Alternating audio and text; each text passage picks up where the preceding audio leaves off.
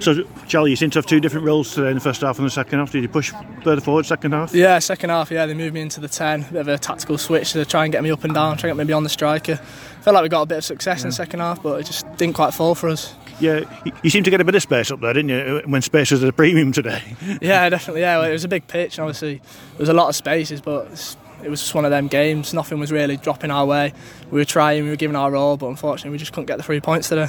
And uh, you were, you were very unlucky to, to hit the post there with a good volley. Yeah, yeah, it was just a bit of a snapshot, really, just out of nowhere. And So I was almost like hit it too well, and it just clattered the post. But Yeah. unfortunate.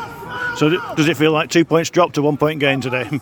For us, I think it's two points dropped Yeah. from how we've been, three wins in a row. I think we've, we've got a lot of momentum coming here.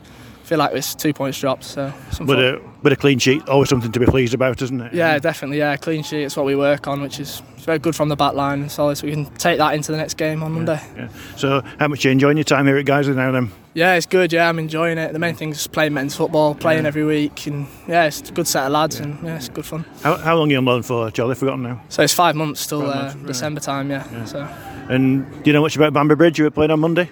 no, no, I can't say I haven't, I haven't played against them before, but I've from what the, the gaffer said and everyone said, it'll be a, another tough game.